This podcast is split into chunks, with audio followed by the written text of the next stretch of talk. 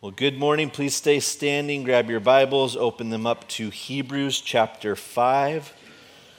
We're going to dive into a fun part of Scripture. So, Hebrews chapter 5, we're going to start in verse 9. And I am super excited for the theology class that's starting in a couple weeks. Sometimes I feel like I bite off more than I can chew. Um, theology is definitely one of those areas where it's like, holy moly, what have I gotten myself into? But um, God is going to show up for each and every one of those classes. So I'm excited for that and happy to have some of you join um, with that. But we're, we're looking forward to it. Again, in two weeks, that'll be starting up. But here we go Hebrews chapter 5, verse 9. We're going to read through a portion of chapter 6 as well. So, and being made perfect, he became the source of eternal salvation to all who obey him, being designated by God a high priest after the order of Melchizedek. About this, we have much to say, and it is hard to explain, since you have become dull of hearing. For though by this time you ought to be teachers, you need someone to teach you again the basic principles of the oracles of God. You need milk, not solid food, for everyone who lives on milk is unskilled in the word of righteousness, since he is a child. But solid food is for the mature, for those who have their power of discernment trained by constant practice to distinguish good from evil. Chapter 6, verse 1. Therefore, let us leave the elementary doctrine of Christ and go on to maturity, not laying again a foundation of repentance from dead works and of faith toward God, and of instruction about washing, the laying on of hands, the resurrection of the dead, and eternal judgment. And this we will do if God permits.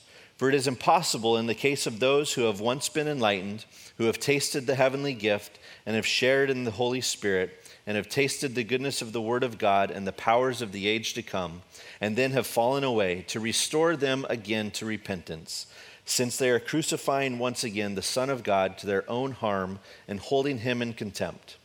For land that has drunk the rain that often falls on it and produces a crop useful to those for whose sake it is cultivated receives a blessing from God.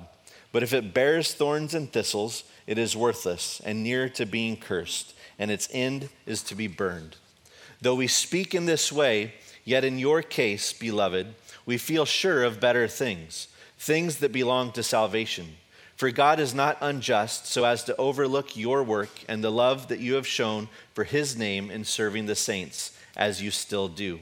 And we desire each one of you to show the same earnestness, to have the full assurance of hope until the end so that you may not be sluggish, but imitators of those who through faith and patience inherit the promises.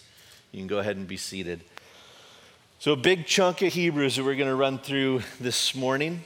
Uh, the purpose of this message, and I usually don't start right off with the purpose. I typically like to build that up, but the purpose of this message today is to identify a possible problem uh, we're going to issue a warning or look at a warning that was issued about that problem, and then hopefully we're going to offer some encouragement in how to overcome a, uh, this supposed problem. Okay, so if you're a student of the Bible, you may have some thoughts about what I just said. Your first thought may be along the lines of, well, yeah, that's the pattern of Hebrews. It identifies a problem, issues a warning, and then offers some encouragement. And you're absolutely right in that. I'm not doing anything new here. I'm, I'm literally taking the layout that the text has given us as our model for this morning. But this text, even better than some of the other uh, books of the Bible, actually lends itself to following that kind of a model. And another thought you may be having is that I'm getting ready to break down some of the most controversial passages in the entire New Testament.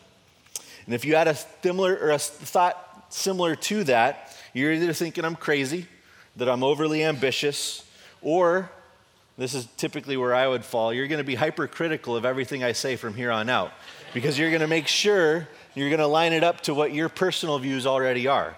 And you're going to see if I agree with you or not. And so, um, some of you, though, might just simply be wondering how much you have to endure before you get to go to lunch or get out of here, right? so, whatever, your th- whatever thoughts you're having right now, if they're similar to anything that I just stated, aside from the whole lunch thing, um, you are what I like to call a Bible nerd. And so you're probably a bunch of Bible nerds. And that's okay. I mean that in a loving way. I myself like to refer to myself as a Bible nerd as well. And so, um, again, if you're thinking about lunch, you're not quite there yet, that's okay. Someday maybe you'll get the title of Bible nerd as well. But so some of you know exactly what I'm talking about right now. Some of you may be completely confused, and that's okay. Actually, it was kind of intentional. Okay? At the end of today, at the end of our discussion, it should be clear that this little brief introduction or this brief conversation, in and of itself, is somewhat of an illustration. The point of illust- or the um, purpose of Hebrews, we're going to jump into and we're going to dive through. But before we can fully understand the, the text that we are looking at right now is we're jumping into the middle of a controversy, we're jumping into the middle of a complex book. We have to first develop just a little bit of background, a little bit of understanding. So, since we haven't been reading up to this point, it's important to discuss some of the message that has been relayed so far. So, Hebrews is an interesting book. Unlike some of the other letters of the Bible, we don't know who wrote it, we don't know exactly when they wrote it. We don't know specifically who they wrote it to. But it is very clear as you read through Hebrews, not only does it belong, but it's actually an essential book for all believers to truly understand. This letter is very, very Jewish. Many of the illustrations are going to be developed throughout the entire book, and they primarily are going to focus on Old Testament um, discussions. Specifically, they're focusing on Abraham's interaction with Melchizedek, as we just read about, and with the Exodus generation or the wilderness generation. Those Hebrews that were freed from Egypt, and they were obviously prevented from going into Canaan. In fact, these two themes actually run throughout the entire book or the entire letter of Hebrews. So the author is drawing on the audience's understanding of these events as he is continuously contrasting these historical circumstances with the circumstances of these Jewish believers. Now, I said we don't know the specific audience, but we knew, do know that this was entitled the book to the Hebrews or the letter to the Hebrews, and it's written more as a sermon and it's given directly to Jewish people that had come to follow Christ. And so that's why it's really focusing on their history, their culture, and that's important for us to understand and, and keep that context in mind. So the overall theme of Hebrews is to encourage believers to stay their course. Philippians 3:12 through 14 tells us not that I have already obtained this or am already perfect, but I press on to make it my own, because Christ Jesus has made me his own. Brothers, I do not consider that I have made it my own, but one thing I do, forgetting what lies behind and straining forward to what lies ahead, I press on toward the goal for the prize of the upward call of God in Christ Jesus. See, staying the course is accomplished by focusing on Jesus. And man, isn't that the truth? Our encouragement to persevere, it only happens if we're focused on Jesus. That's where that encouragement comes from. See, there's more than 20 names or titles of Jesus given throughout this letter. Jesus is stacked up against the old covenantal system to show that he is better in every way. This echoes Jesus' own words in Matthew 5 17 when he said that he did not come to do away with the law, but to fulfill the law. So here are just a, a couple quick highlights. Jesus is superior to the Old Testament prophets. Jesus is superior to the angels. Jesus was superior to Moses and Joshua. Hebrews 3 5 and 6 tells us Now Moses was faithful in all God's house as a servant to testify to the things that were to be spoken later. But Christ is faithful over God's house as a son, and we are his house if indeed we hold fast our confidence and our boasting in our hope. See, Moses was, Moses was merely a servant, but Jesus was God's son. He was better in every, way, in every way. Jesus was a superior priest. Through Jesus, we have a superior covenant. And through Jesus, we see a superior sacrifice. So, those are just a few of the things that Hebrews has already laid out or the author has already discussed. The point is, Hebrews is all about Jesus. So, in fact, one of the study sources that I used as I was putting this together says that Hebrews actually plugs a hole in what we as Christians believe. There is so much Christology in Hebrews that without this book, we wouldn't fully have a, a, a full understanding of Jesus as Son, Savior, priest, King, brother, and ultimately as God Himself. So, Hebrews is extremely important, as I already mentioned, for us as believers to truly understand. So, lastly, before we actually get started here, um, some of you are like, wait, we already started. We're like 10 minutes in. No, we, we're, we're, just, we're just warming up. But lastly, Hebrews doesn't have salvation in view, okay? At least not the beginning of our salvation. This is a letter to believers, so it's taken for granted that they are already saved or that salvation has already happened. Its overall theme is a theme of inheritance. Hebrews is encouraging believers to finish strong, to endure the, to the end, and to gain their heavenly inheritance. Mary was up here, and I, I swear she was looking at my notes when she was giving the announcements this morning. But it's to endure, it's to press on, it's to finish the race. So there is an interesting theological concept that's called the paradigm of salvation. The developer of this idea breaks salvation into three categories or three different phases. It says that the past was focused on our justification. This is the process we were separated from the penalty of sin. So through justification, we're separated from the penalty of sin. The present, so where we are in our salvation presently, is sanctification. This is the process where, where we are currently separated from the power of sin. And then the future, our future portion of, of salvation is glorification, where we will ultimately be separated from the presence of sin altogether. So, the purpose of this paradigm is to understand what Christ did through his death, his burial, and his resurrection. It's continual and ongoing in each of our lives. We have been justified, we are being sanctified, and we will one day be glorified. Somebody, please say amen. amen. Thank you. Man, that was, like, that was good stuff. That was up there. It was even up there for you to read it. But Hebrews spends little time speaking of justification, that first portion of our salvation, and spends most of the time on sanctification and glorification. So, again, justification is what happens to us when we put our faith and trust in Jesus Christ. All condemnation, guilt, and penalty of sin have been taken from us and placed on Jesus. 1 Peter 2:24 says, "He himself bore our sins in his body on the tree, that we might die to sin and live to righteousness. By his wounds you have been healed." Sanctification again is what happens after we have placed our faith and trust in Jesus Christ. It is the continual work of us being set apart from the world. 1 Corinthians 3:18 and we all with unveiled face beholding the glory of the Lord are being transformed into the same image from one degree of glory to another for this comes from the Lord who is the, who is the Spirit. All right, so that was all like I said by way of introduction. Now we can actually jump into those verses that we just read. So, again, verse 9, we're going to read just a chunk here. Verse 9 through 11.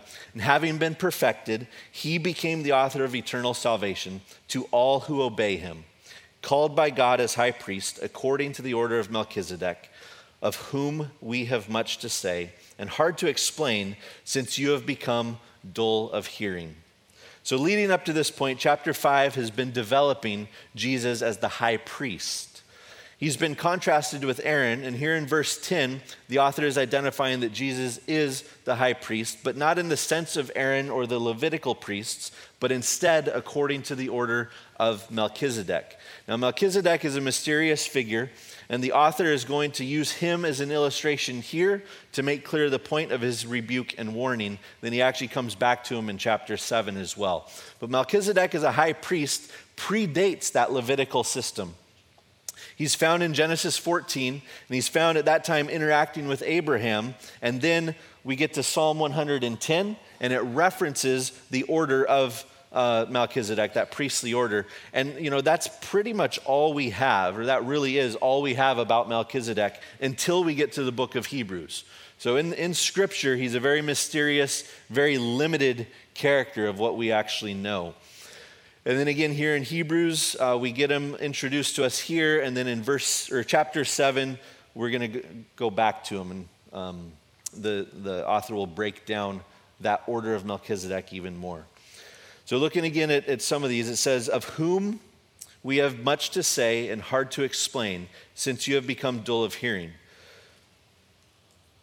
So, this is where our author is starting to issue a rebuke to the audience of this letter. He's saying that there's some things that they need to discuss, and that those things are hard to explain, but not because the explanation is necessarily difficult, but because the listeners have become dull of hearing. He's saying the problem isn't me, guys, the problem is you. So he's, I've got something to say, I need to say it, but you're too dense to understand what it is I need to say. That's the nutshell, or that's the paraphrase, I guess. So, in just a minute, the author is going to issue a warning, but before that, he, he kind of goes into this rebuke. It's actually the third warning of the book, and then there's going to be two additional warnings that would follow later on. This warning is going to be focused on spiritual stagnation, stalling out or staying in the same spiritual state when you should be moving, moving to a more mature state. Before this warning can be issued, the author needs to point out that although they need to be warned, their own stagnation has left them in a place where they're unaware of their own need for that warning. So here comes the actual rebuke, starting in verse 12. He says, For though by this time you ought to be teachers, you need someone to teach you again the first principles of the oracles of God, and you have come to need milk and not solid food. For everyone who partakes only of milk is unskilled in the word of righteousness, for he is a babe. But solid food belongs to those who are full of full age, that is, those who by reason of use have their senses exercised to discern both good and evil. So we're going to settle into these verses here just for a little bit, because there's a lot here to kind of digest. That was a pun. See? We're talking about milk and meat and food and everything. I said, dig- it's not funny if I have to explain it. You guys got to, you got to wake up with me. Come on. So remember that the author just finished up saying that he has some important things to discuss, that the Hebrews aren't ready to understand those things because they are dull of hearing. So now he's expanding on what that problem actually is. So we'll break down each one of those. In verse 12, he says, For though by this time, so there's a certain amount of time that has passed, and these believers have not progressed in their faith, or they've relapsed in their faith. They're still getting on by or getting by on milk. The first principles of the oracles of God is what that milk is referencing. So when they should have moved on to meat or solid food, they're still dealing with the first principles or the milk of their salvation. So you can sense that there's a level of frustration in the author's statements here. He wants to impart wisdom and encouragement, but instead, he has to address complacency and stagnation. Chuck Smith called this arrested spiritual development. He believed, as I do, that this is one of the most common diseases in the church. People come to a saving faith in Jesus Christ and then just stay there. The beginning of their journey becomes the end of their journey. J. Vernon McGee puts it this way says, and I wish I could do his voice, but I can't, but it is tragic that there are people who have been members of the church and have been saved for years, and they are still going around saying, goo, goo, goo. they have nothing to contribute but little baby talk. All they want is to be burped periodically. Now, couldn't you just hear his voice as I was reading? I say J. Vernon McGee, and you go right into his voice. Yeah. He, he runs continuously in my mind. So, so, this is where each one of us needs to get a little reflective. See, the author of Hebrews is calling out those that have stagnated in their walk. Here's the issues we have dull of hearing, unable to teach, need to be retaught, unskilled in the word of righteousness, spiritual senses are being ex- aren't being exercised, and they're unable to discern good from evil. That's a pretty big laundry list of issues when they should be moving on to other things. So, dull of hearing, back in verse 11, the author makes that statement. We've referenced it several times. So, this would be the first indication of your spiritual state. If you come to the place where you are unable to hear the word, read the word, receive the word, and act on the word, you are in a, a state of spiritual regression. 1 Corinthians 3 1 through 3. But I, brothers, could not address you as spiritual people, but as people of the flesh, as infants in Christ. I fed you with milk, not solid food, for you were not ready for it. And even now, you are not ready for you are still of the flesh. For while there is jealousy and strife among you, are you not of the flesh and behaving only in a human way? The second issue is that they were unable to teach. See, as we grow in faith, we are all to become teachers of the word. Now, that doesn't mean that we're going to get everyone in line and you're going to have a turn up here preaching necessarily. But what it does mean is a principle that we find in 1 Peter 3:15 through 17. Now, those verses, if you know them, it's typically given as an apologetic verse. Always be ready, give a defense. But that word defense really is just simply testimony. Okay, and the idea is that there are people that will benefit from your testimony, your experiences. And it is our responsibility as believers to share our experiences, to teach others how we have applied the Bible to our lives and how God has guided our paths. So if you're a baby Christian, either because you are legitimately a baby, you're new to the faith, or because you have spiritually stalled out, you can't teach others from your experiences, at least not biblically. And this is the important part. See, if you are an immature or baby Christian and you maybe not even realize that about yourself and you start trying to teach from your experiences, you're not going to give biblical counsel. You may have a lot, have a lot of ideas and advice, but it's going to be worldly and it will end up doing more damage than good.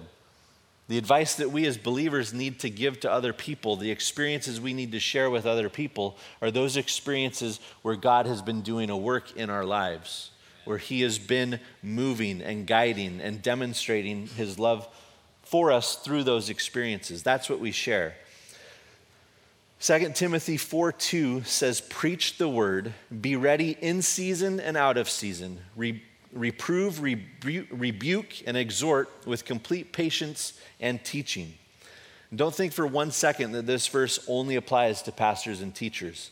All believers are to share the gospel and to make disciples. That's the Great Commission. That's the entire point of your faith. Share it with others and then disciple or teach them each and every one of us. The next issue was that they needed to be retaught. So instead of teaching others, these believers have gone back to the place where they are in need of remedial training. Warren Wiersbe says that we begin the Christian life on the basis of his finished work on earth, but we grow in the Christian life on the basis of his unfinished work in heaven. So we move on from those earthly things that Jesus did, the gospel, and we as believers, as we mature, we should be continuing to focus on the things that He is currently doing in heaven. Remember, He says He goes to prepare a place, then He's going to come back and get us. He's not sitting there doing nothing, He is waiting, or He is about His work. We should be about His work as well. See, none of us are to remain in Christian kindergarten. We learn the basics, we learn the ABCs of our faith, and then we continue to build on that foundation. We go back and we check on the foundation from time to time. We repair any cracks there might be, but we keep building. Just another plug that theology class could be a good place to plug or fill those cracks in. But, anyways, some of us have laid a foundation, and then we start putting another foundation on top of it, and then another, and then another, and then another, and your whole Christian walk becomes laying a foundation. There's nothing that's ever built on top of that. So the spiritual equivalent is when someone says, I've been a Christian for 10 years, but in reality, they've been a Christian for one year, 10 years in a row. Does that make sense? See, they've never moved on from the maturity of a one year old Christian. That one, excuse me, I was going to read something I already read. Unskilled in the word of righteousness. This is the next issue that uh, they were dealing with. So you don't know your Bible. And this is going to go along with the next one. So we're going to just kind of lump these two together. The next one being spiritual senses are not being exercised. So the idea here is that you're unskilled in the word and your spiritual senses are not being exercised. So 1 Timothy 4 7 through 8 says, Have nothing to do with irreverent, silly myths. Rather, train yourself for godliness. For while bodily training is of some value, godliness is of value in every way, as it holds promise for the present life and also for the life to come. And then Ephesians 6:12 reminds us that we do not wrestle against flesh and blood, but against the rulers, against the authorities, against the cosmic powers over this present darkness, against the spiritual forces of evil in the heavenly places. When we are immature, excuse me, when we are immature believers, we aren't demonstrating the fruit of the spirit. We aren't utilizing our spiritual gifts, and the entire spiritual element of our life is either non-existent or it's completely misunderstood. So we have to exercise those spiritual senses. Wiersbe says, uh, in along, or along lines with this, he says, We either go forward and claim God's blessing, or we go backward and wander about aimlessly. And that's a reference even to the wilderness generation. Next issue was that uh, they were unable to discern good from evil. And this is the, probably the most dangerous component of spiritual infancy. See, it's somewhat a culmination of all of the other points that the author had previously made. When we are babies, we pretty much are willing to put anything into our mouths. When we are spiritual babies, we pretty much do the same thing. We get spiritually hungry and we start just grabbing anything and everything that we can. See, it's a recipe for false doctrine, for incorrect theology, for incorrect application of Scripture to flood our lives. If we don't have a solid foundation, that we are regularly checking and making sure it's stable, if we aren't progressing and teaching others, and if we don't know the word um, and we aren't exercising those spiritual gifts, then we are unable to discern good from evil and we will be led astray. So it's extremely important as an infant Christian or a baby Christian, whether you are brand new or you've fallen back into that state, to set that foundation and then to move forward and to be able to verify everything. And I always say it pretty much anytime I'm up here, we go back to the Bereans, Acts 17. Verifying the scripture, making sure that what's being taught is correct and it lines up with the scripture. You can't do that if you don't know scripture. So you have to be able to, to do that, and the only way to do it is to know scripture. So, how do we know if we are consuming milk or meat? Well, here's some questions that you need to be asking yourself Are you self focused or others minded? See, we are all selfish. That's part of our sin, and it's part of our uh, human nature. But when you come to church, are you coming as an empty vessel needing to be filled up?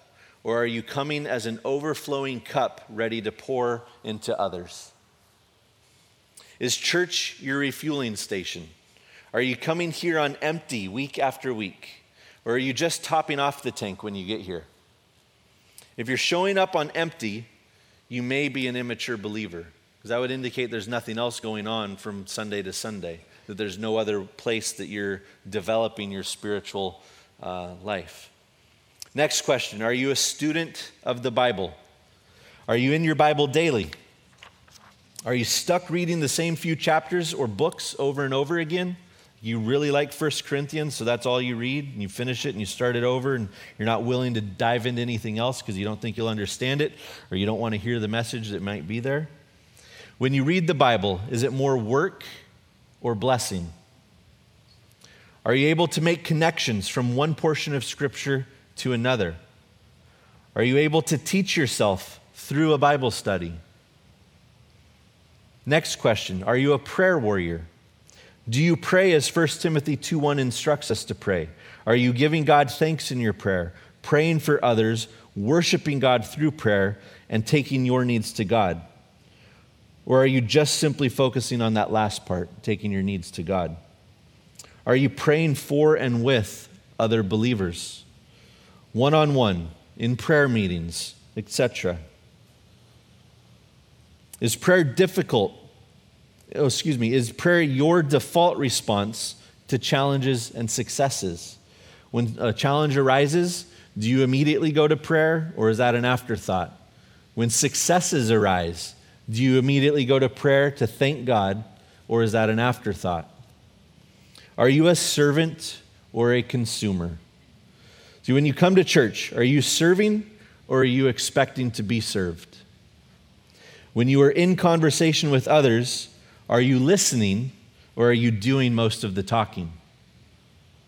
Are you or are your needs more important than the needs of other people? It got real quiet in here. If we find ourselves dealing with one or more of these issues of spiritual immaturity, then what do we do? So if you're dull of hearing, talk less. The best way to start listening is to stop yapping. Some of you know exactly what I'm talking about. I won't name names.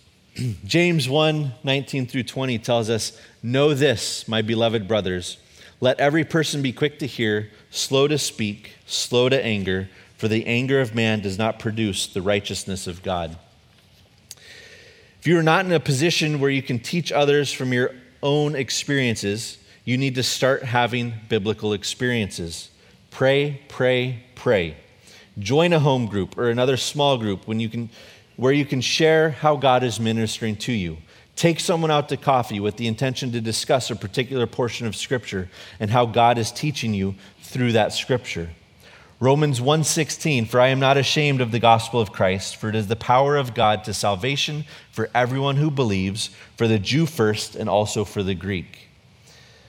If your issue is that you need to be retaught, start taking notes. Start listening to sermons outside of Sunday mornings. Read books. Read commentaries, and I know that's terrifying for some of you. Begin to memorize scripture and ask questions.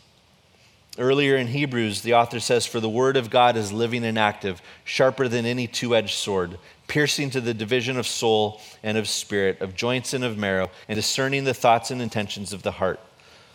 If your problem is unskilled in the works or the word of righteousness, the only way to overcome that is to read your Bible there is no substitute.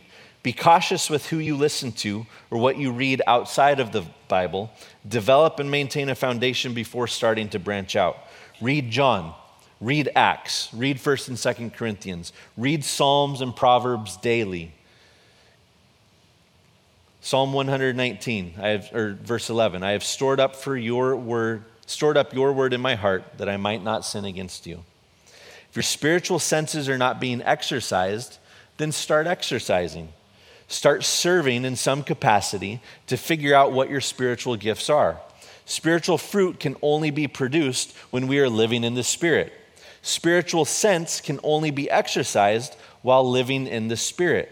Pray for the Holy Spirit to refill and revitalize you. Colossians 3:23 and 24 Whatever you do work heartily as for the Lord and not for men knowing that from the Lord you will receive the inheritance as your reward. You are serving the Lord Christ. Remember that we are not meant to do this alone. Later in this book, the author is going to pin a very significant verse. It's been actually one of our guiding verses here at CCSC through this entire strange pandemic period. And that's Hebrews 10 24 through 25. And let us consider how to stir up one another to love and good works, not neglecting to meet together, as is the habit of some, but encouraging one another, and all the more as you see the day drawing near. We all have elements that we need to work on, areas that we can continue to mature, and we cannot be doing it alone. Your entire spiritual life is focused on interacting and doing life with other people. Now we move on to chapter 6. Okay, so here was the rebuke. Now we're going to flow through here. So, chapter 6, verse 1 Therefore, leaving the discussion of the elementary principles of Christ, everything we just talked about, let us go on to perfection, not laying again the foundation of repentance from dead works and of faith toward God, of the doctrines of, back, of baptisms, of laying on of hands, of resurrection of the dead, and of eternal judgment. And this we will do if God permits. So remember, the author is still trying to get to these complex issues, but he had to lay down his rebuke first.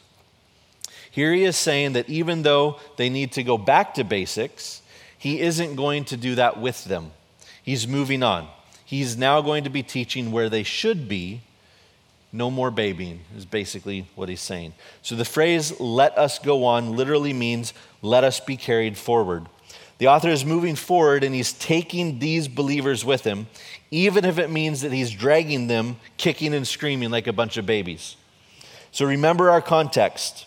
As we move into this next chunk of verses, this is where we can kind of get into some controversy.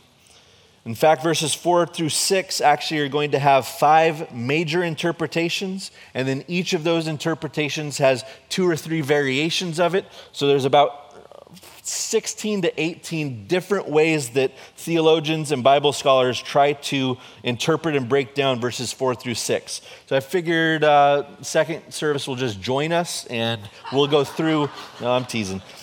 We're not going to hit all of those, obviously. See, nobody seems to be in agreement what these verses are actually saying.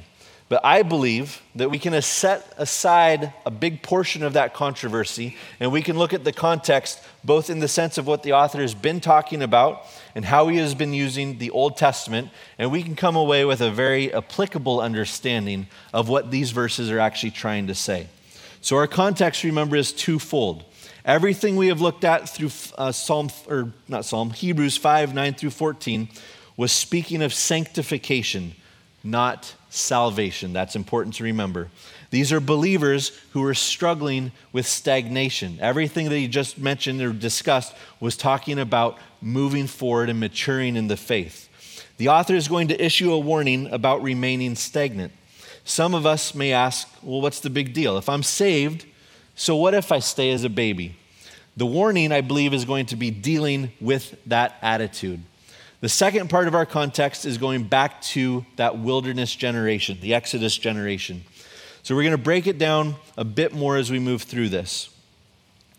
So, verse 4 For it is impossible for those who were once enlightened and have tasted the heavenly gift and have become partakers of the Holy Spirit and have tasted the good word of God and the powers of the age to come, if they fall away, to renew them again to repentance, since they crucify again for themselves the Son of God and put him to an open shame. So the controversy arises because most attempts at analyzing this passage fall into the trap of putting theology before exegesis. This means that many times they are reading into this passage what they want it to say rather than looking at what it actually says. See, there's three significant words or phrases that cause issue impossible, the phrase fall away, and then towards the end, renew them again to repentance. So, the controversy, the debate, the argument that's gone on for literally hundreds of years is what do those phrases mean? See, if you find yourself confused or lost through the next few minutes, that's okay. You're just proving the Hebrew author's point.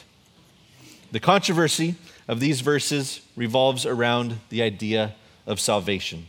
Some argue that believers are genuine or that these believers are genuine believers, and that the warning is, is that if they remain in a state of infancy, they will ultimately turn back to Judaism, thus committing apostasy and losing their salvation.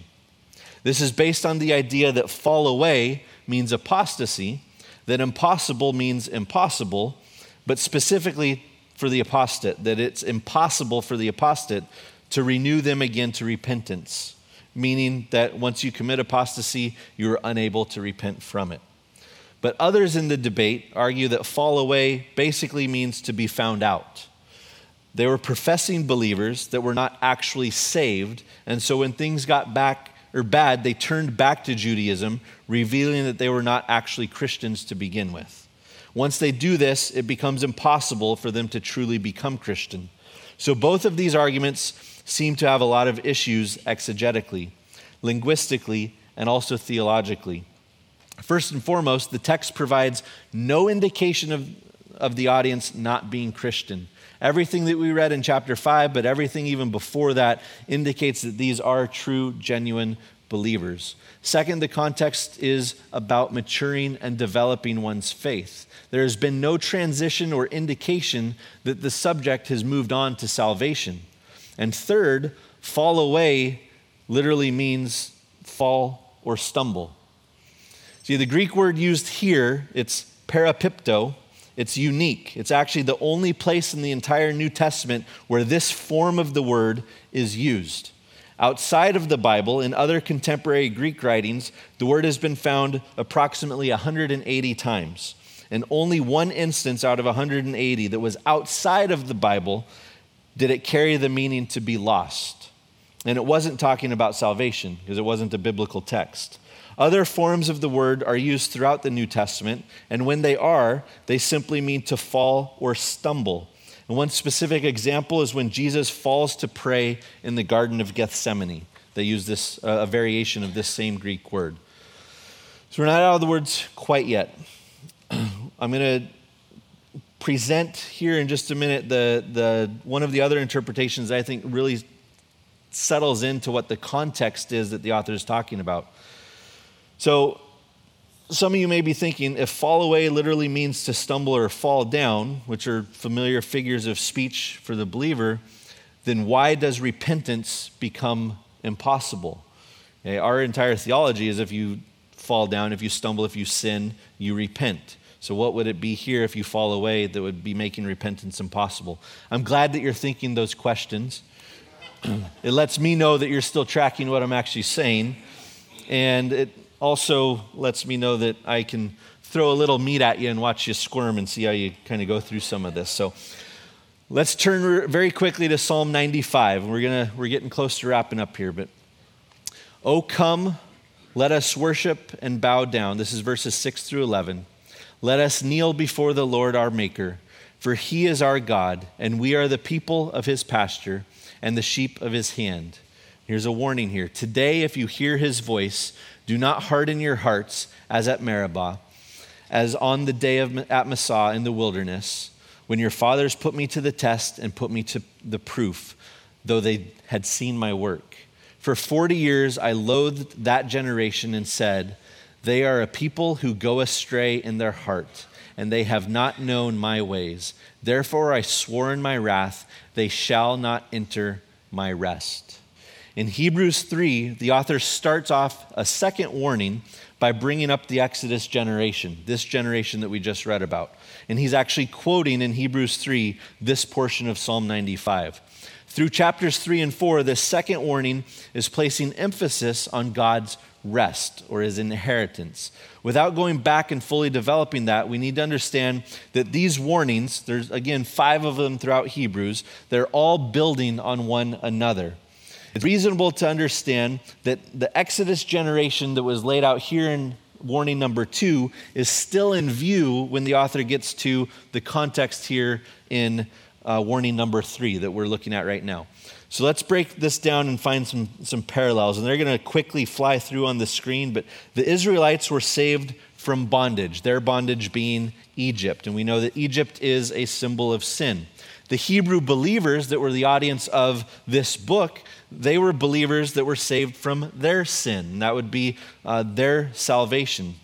The Israelites experienced God working in their lives. The Hebrew believers have experienced God working in their lives. The Israelites experienced doubt that ultimately led to fear.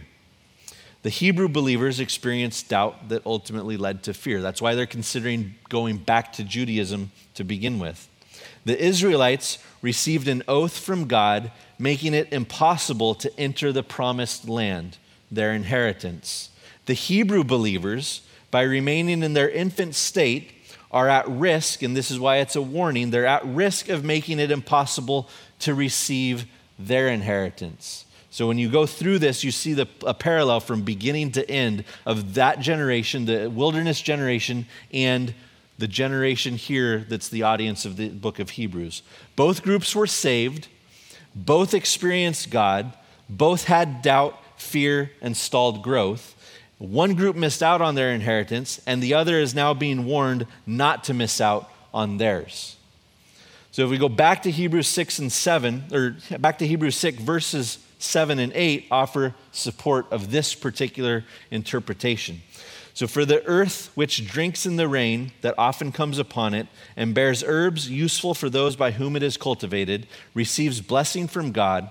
But if it bears thorns and briers, it is rejected and near to being cursed, whose end is to be burned. We as believers produce fruit. These verses remind us that we will either produce good fruit or bad fruit. J. Vernon McGee says, again in his voice, if the believers if the believer's life brings forth fruit, it receives blessing from God. If it brings forth thorns and briars, it is rejected. He goes on to say, Therefore, the Christian has something to show forth, and that is the thing which is to be judged. If he is going to continue as a baby and be nothing but a troublemaker, turning people from Christ instead of to Christ, there will certainly be no reward. In fact, there will be shame at Christ's appearing. The whole point of the warning is to remind these faltering Christians to persevere to their inheritance. 1 Corinthians 3 13 through 15 says, each one's, each one's work will become manifest, for the day will disclose it, because it will be revealed by fire, and the fire will test what sort of work each one has done. If the work that anyone has built on the foundation survives, he will receive a reward. If anyone's work is burned up, he will suffer loss, though he himself will be saved, but only as through fire. The theme of this entire section is maturing as believers. It's not about salvation, it's about what we should be doing once we have salvation. In Hebrews 12, the author continues stressing the idea of enduring to the end so that we may receive our inheritance. Hebrews 12, 1 and 2. Therefore, since we are surrounded by so great a cloud of witnesses, let us also lay aside every weight and sin which clings so closely, and let us run with endurance the race that is set before us looking to Jesus, the founder and perfecter of our faith, who for the joy that was set before him endured the cross, despising the shame, and is seated at the right hand of the throne of God. Jesus, in his parables, instructs us to be busy about our Father's business and to be anticipating his imminent return. If you remain in a spiritually immature cycle, you are squandering the calling that God has placed on your life. Some of us will use the excuse of, well, I don't know what my calling is. Yes, you do. If you are a believer, your calling is clear. Let me break it down for you. Love the Lord your God with all your heart, mind, soul, and strength. Love others as yourself. Share the gospel and make disciples. That's the calling on each and every one of our lives. We all have that same calling. God will give us specifics and you may move circumstances or locations, but that calling doesn't change. Regardless of where you are and what you're doing, this is what we should all be doing. And you can't do this if you're constantly crying over milk. You have to mature in your faith. There's a passage that's actually been shared quite a bit over the last month through the week of prayer that happened back in the beginning of September through the marriage conference, and I even shared it through announcements a few weeks ago. But Ephesians 5 5 through 17. Look carefully then how you walk, not as unwise, but as wise, making the best use of time. Other versions say redeeming the time, because the days are evil. Therefore, do not be foolish, but understand what the will of the Lord is. The days are evil. As they get darker and darker, we get closer and closer to Jesus' return. Don't squander your calling while you are on earth. Don't jeopardize your heavenly inheritance.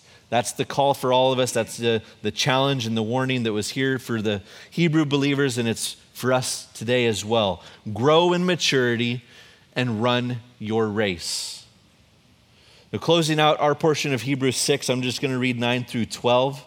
I, I want to leave you with the encouragement of the author. So, but beloved, we are confident of better things concerning you. Yes, things that accompany salvation.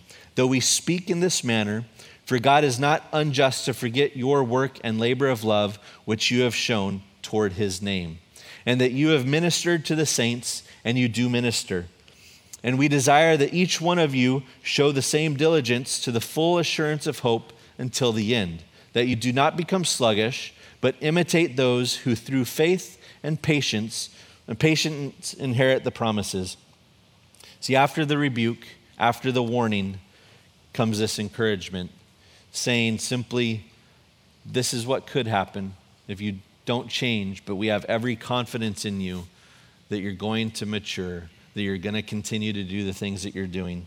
And I would say that that would be our confidence as a pastoral staff for this church. Some of us have some growing up to do, but we are confident that that's going to happen. We are confident that you're going to endure and run your race. So if you're a baby Christian, keep growing to maturity. If you're a mature Christian that has gone back to eating baby food, knock it off. Grow up. Receive the blessings that God has in store for you. Don't squander your calling or your gifts. If you're a mature Christian that is on the right track, continue to persevere. Examine your heart, root out anything that may cause you to stumble, heed the warning. Go back and check your foundation from time to time, but keep moving forward. And if you've never put your faith in Jesus Christ, He is better than anything that anyone else has to offer. And today can be that day. Today can literally change your life if you'd like to. If that's something you're interested, you can talk to me after the fact, or um, we're going to have prayer. A few people up here for prayer later. You can come and chat with them as well. But now is a good time to examine our hearts. I'm going to ask Josh and everyone to come up. We're going to uh, take communion together, and we're going to do just that. We're going to examine our heart, but think about what we just talked about. Think about what we discussed. Are you a mature Christian that slipped back into immaturity? Are you a baby Christian that has no idea what's going on? Examine where you're at.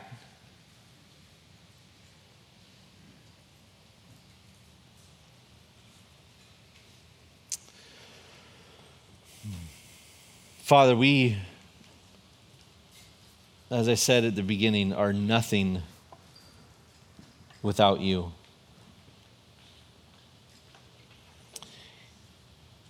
And I know that there are issues that each one of us is dealing with. I know that there are struggles and challenges. But Father, we cannot overcome any of those without knowing you. So, right now, Father, I do ask if there are immaturities, spiritual immaturities in our life. Maybe there's just one or two. Maybe as we went through that list, every single one of them applies to some of us. Whatever it is, wherever we're at, Father, we pray, I pray that we can have those things revealed to us that our pride is moved out of the way, that humility is how we approach whatever work it is that you're doing in our lives right now. Father, I pray that we can submit to you through humility,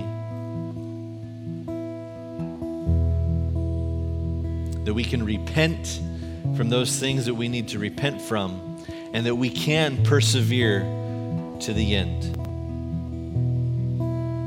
We thank you and we love you. In your name we pray. Amen.